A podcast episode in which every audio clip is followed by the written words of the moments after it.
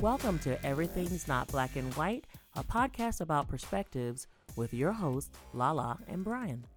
How's everybody doing today? Yeah, we're doing great. We're doing great. We got a special special guest today. Uh, why don't you go ahead and introduce him? Our friend and extraordinaire man about town, man who knows everything. The man, what what is that one uh, commercial? The the the the one with the beer. What's that one?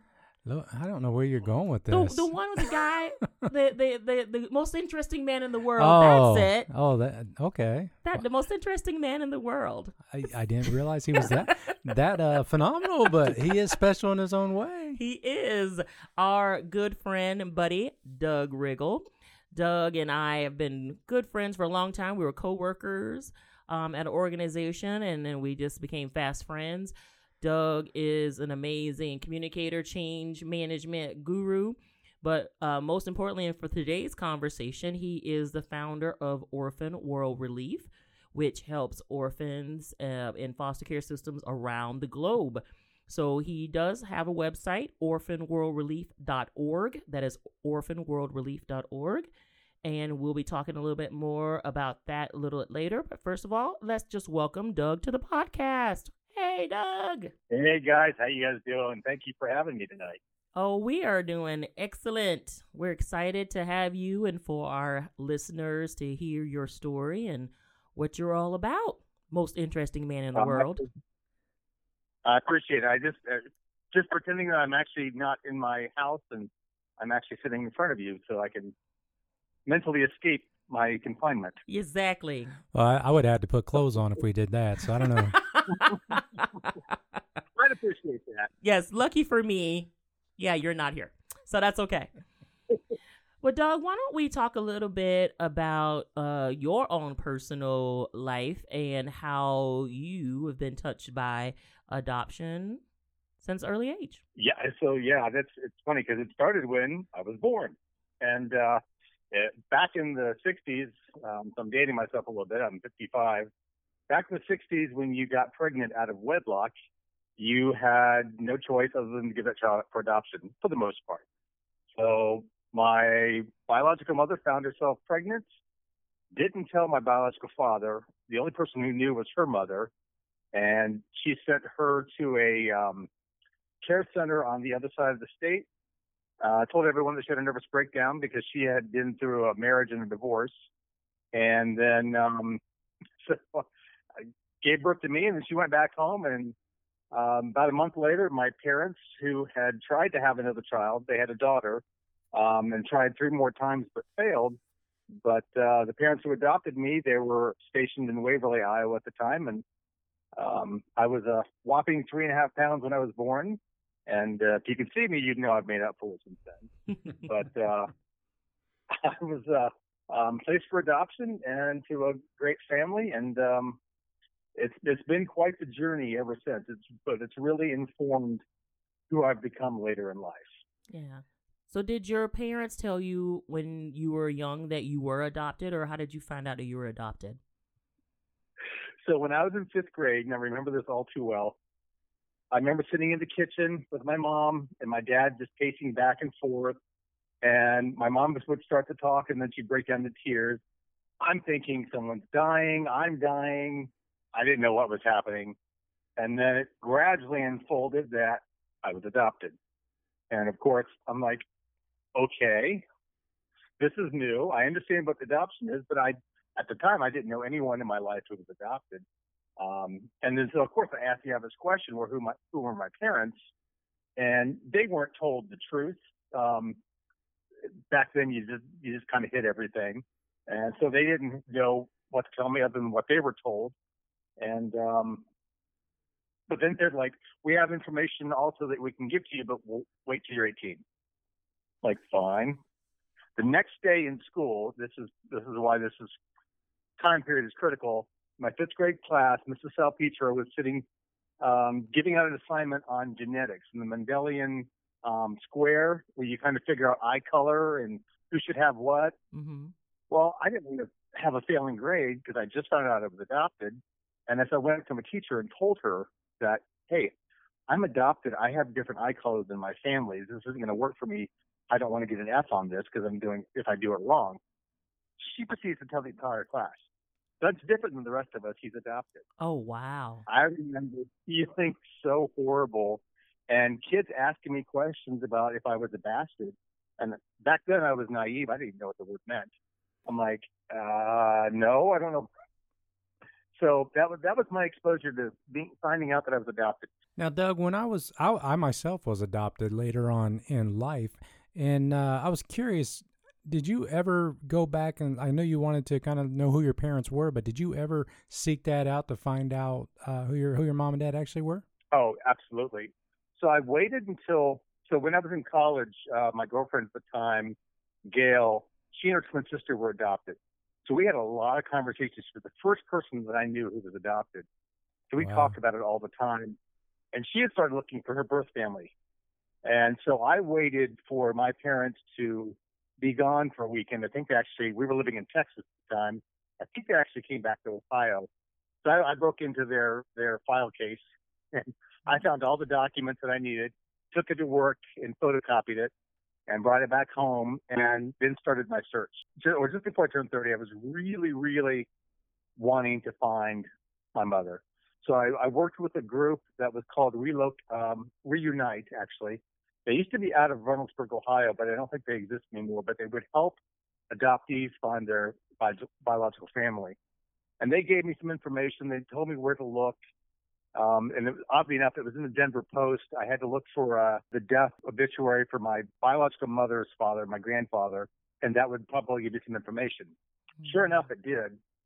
I couldn't find her information, my mother's information, but I found my grandmother's information, and I found her address because then I went and got the phone book out.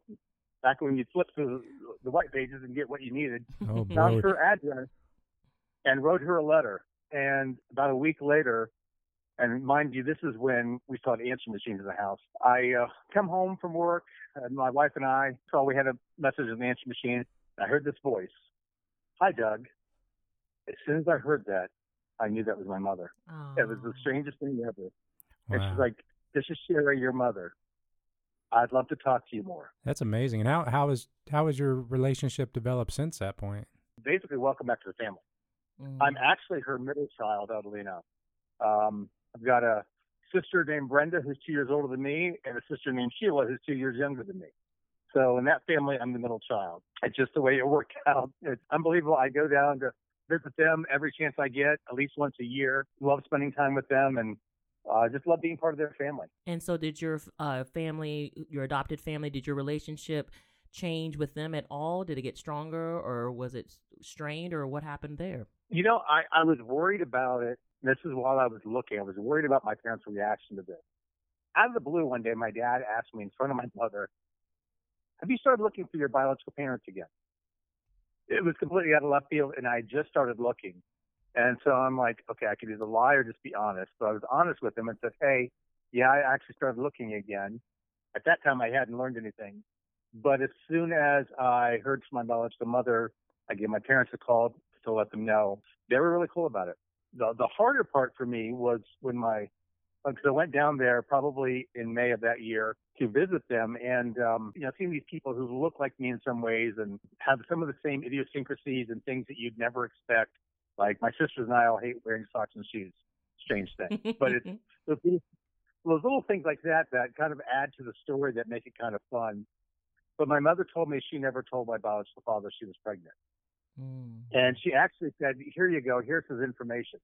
And he still lives in the same small town in Iowa. But it took me quite a long time to figure out a way to contact him so that I wouldn't disrupt his family. Because I didn't know what his, you know, if he was married, what his wife would think Mhm. about this. Sure. He didn't know I existed.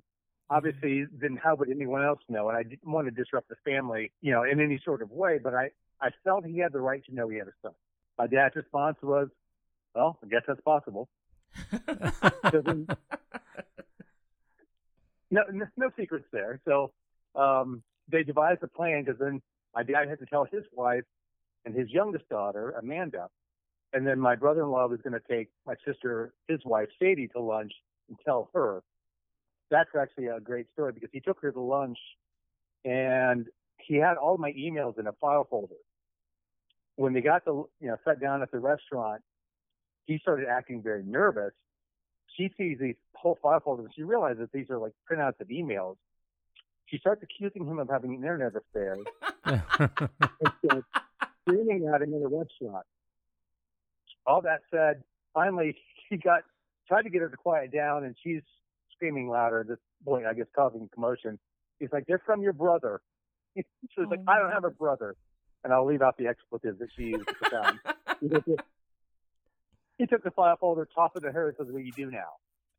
so later on that year, I went out there for a visit. Uh, my dad and I did a DNA test, and it came back, and he gave me a call and said, Well, it says I'm 99.0001% your father. And I've had a great relationship with them ever since.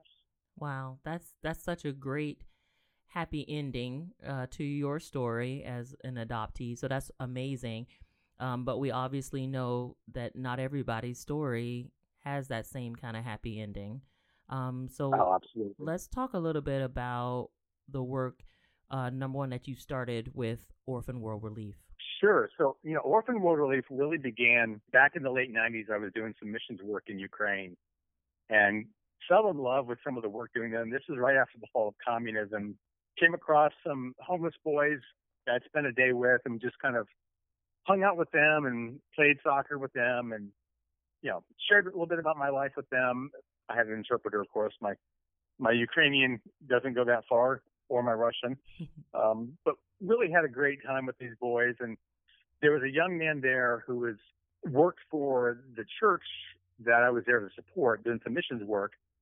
And he got $145 a month from an American couple. That paid for all his living expenses and gave him the free time to really be an advocate for the homeless boys in that area. There were quite a few of them then at that time. Um, spent some time with them, like I said, one day. The next day, uh, there was a small group of us going to go visit an orphanage a little ways out of the city, but we, not too far from where the um, homeless boys were living. We'd walked under a bridge, and I kept hearing someone call my name. Now, this is my first trip to Ukraine, and I'm like, okay, this is I'm just hearing things. I'm hearing. I thought, you know, Doug and Da, which means yes. Maybe that someone's just saying yes really loudly. Um, Ukrainians are very passionate people and get very loud when they're arguing. So I ignored it. And then finally, a very emphatic little voice called my name, and I heard Doug.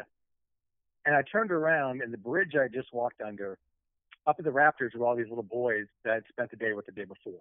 That's where they slept that night. Oh, And at goodness. that moment, I realized I had to come back and do something to make a difference. Now, oddly enough, at the same time, um, so this is fast, fast, fast and curious through my uh, family history.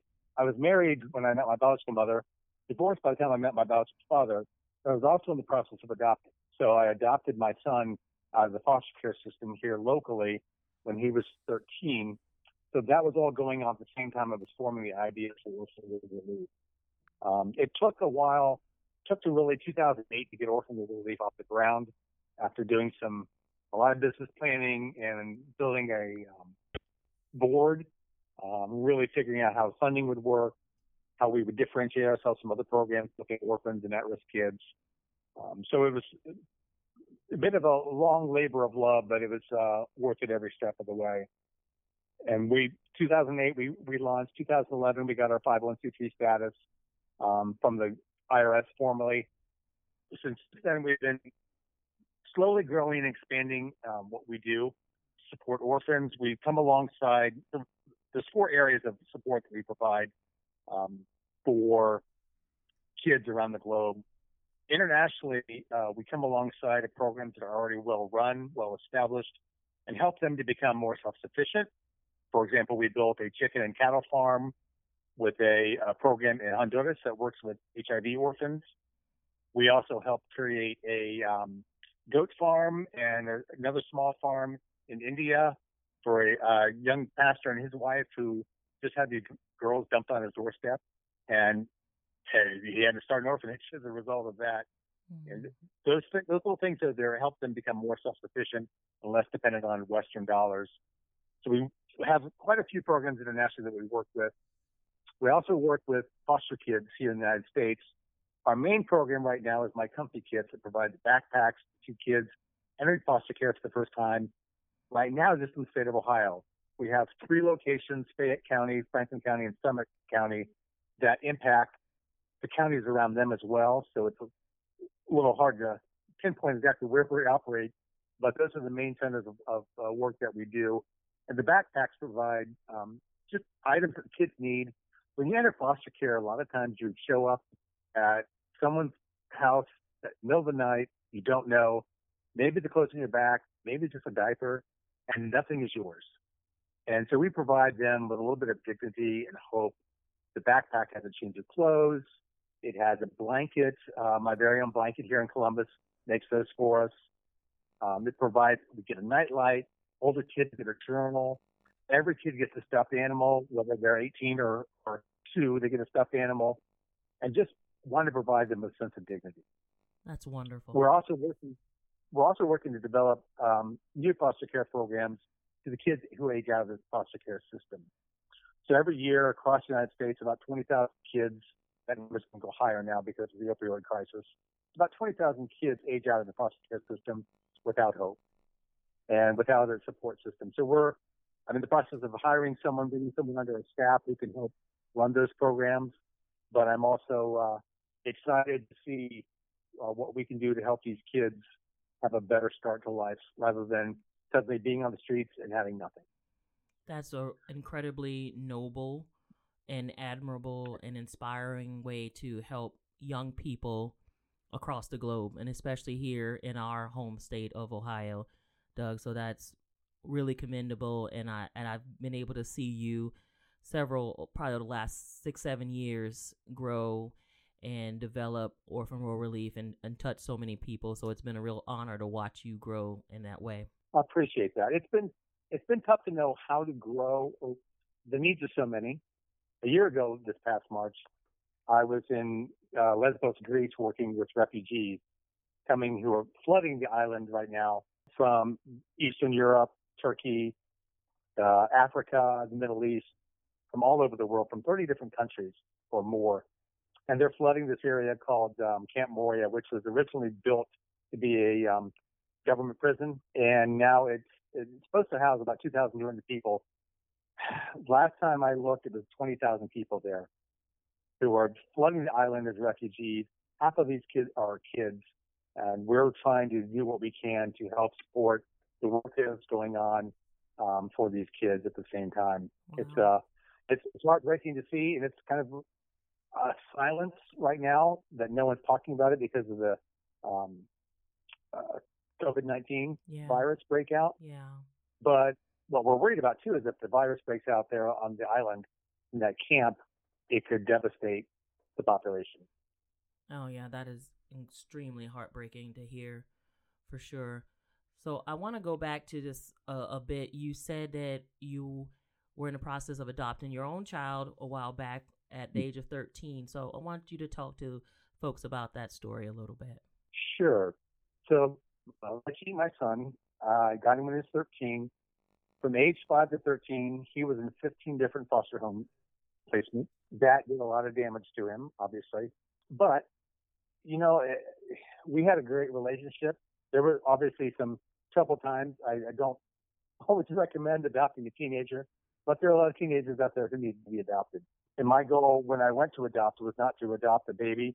There are enough two parent families out there who can handle infants. Uh, my goal was to find a, a kid who really needed a home. Mm-hmm. And I found Richie online and it took a while for the process to go through. I was actually in Ukraine for a month, two weeks before he moved in with me.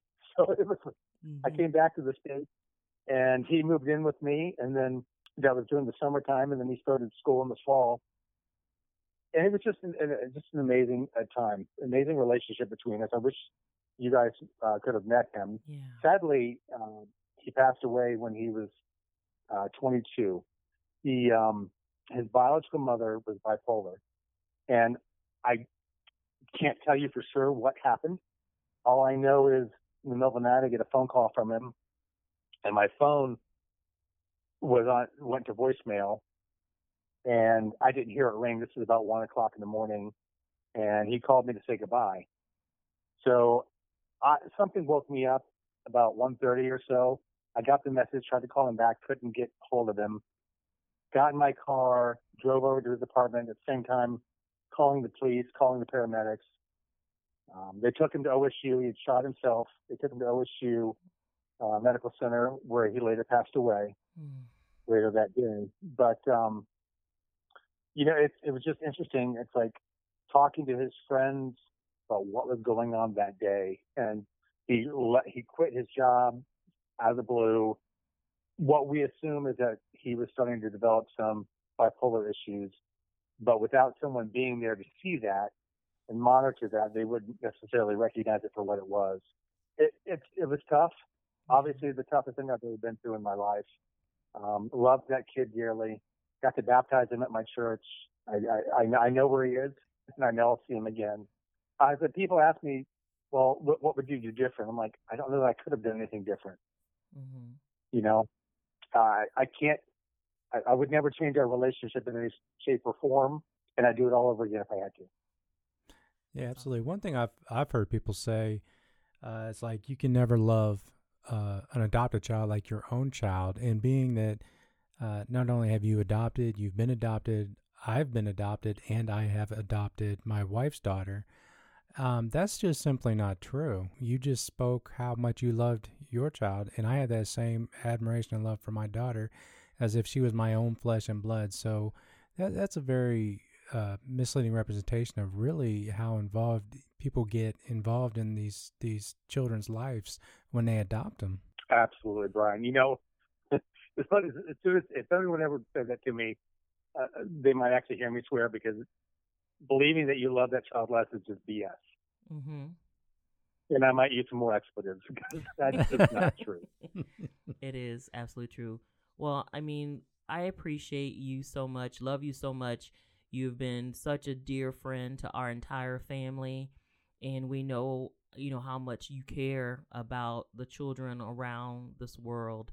And we're so grateful to have you in our lives and for you to share your story, Doug. So we really appreciate you coming on the show today. But if people want to help support you and Orphan World Relief, what can they do? Oh, that especially this time right now. We've lost three donors uh, the past week just because of the uh, um, shutdown of everything, and I completely understand that. But if you can help, go to orphanworldrelief.org, go to our donate page. There are multiple ways that you can give, and we appreciate anything and everything we can get. Um, it's just an amazing thing. We've even had to shut down our fundraisers for this year because we don't have the capacity or capability to plan them because no one's there to help us on the other end. Yeah. But that would be a, a you know a great thing. And I, I've got to say too, the daughter that you guys are raising. I mean, she's my dog sitter too, so I, I have I've known her a little bit over the past few years. You guys are raising an amazing woman, and I, I can't wait to see what she does. It, good parents are hard to come by in this world. It seems like, and I just appreciate what you guys are doing uh, with Aji. Oh, thank you. That's very Thank nice. you. And Doug, your mission is so important. There, I was reading a few stats, and one of the ones that really stuck out to me was there's an estimated 14 million orphans in the world, and what they said with that, if you put all the orphans in the world together, you would have the 14th largest country in the world. I, I believe that was what it said, and that's kind of a, astounding that there's that many children out there that uh, need that guidance. So your work is is amazing, and we're glad that you're doing it and that Mhm. you're being that beacon of light for a lot of these uh, young kids that need help. Yeah, absolutely. Oh, I appreciate it. You know, it's the, the numbers are kind of scary even when I look at them because we're we're we're like the guy throwing the starfish back into the ocean and like I can't impact them all and I really want to, but I can't. Um, even in 2020, they Ohio alone expects to have 20,000 kids in foster care, and I know right now that there aren't 20,000 foster families out there. Right. So that's that scares me. I don't know what we're gonna do. You know, and if you can't support Orphan World Relief financially, maybe you can become a foster parent, or maybe you can adopt a child yourself. It doesn't have to be about supporting us. It never has been. It's about doing something though to make a difference in the life of a child. Absolutely. Yeah, quite a few people in America talk about adoption, but so few actually take the step to do it. And if they did that, there would probably be zero orphans or, or kids that need adopted in this country if just those people that talk about it would actually take action and do something. Yeah. Amen to that. Yeah. Well, thank you again, Doug. You know we love you so much and we just appreciate your heart. It's as big as the moon and we're just grateful uh, for you and for being on our show today. Love to reciprocate right back at you guys, and I just can't wait to see what you're uh, what you guys do in the future, and I can't wait to become Ozzy's greatest fan, and she gets out there doing all the great work. You got a lot of competition because she's got a lot of fans. I'm sure I do. Yep, true story. Uh, fourth, fourth or fifth down the line. Yeah, it's all right. We'll, we'll she'll take them all. She'll take them all, Doug. Thanks so much, buddy. You have a great night. You're welcome, guys. Thanks everyone Uh, for take care. listening. We'll talk to you soon. And if you want to join us, how do they join us, Brian? How do they join us? Well, they could like us on our Facebook page, or if they want to interact with us, they could actually send us an email at enbwpodcast at gmail.com. And we like to uh, hear what people have to say or thoughts. We could pass on messages to Doug or, or anybody else that you've heard in previous programs, and we'd love to hear from you. All right. Thanks, everybody. Join us next time. Have a great evening. Stay safe.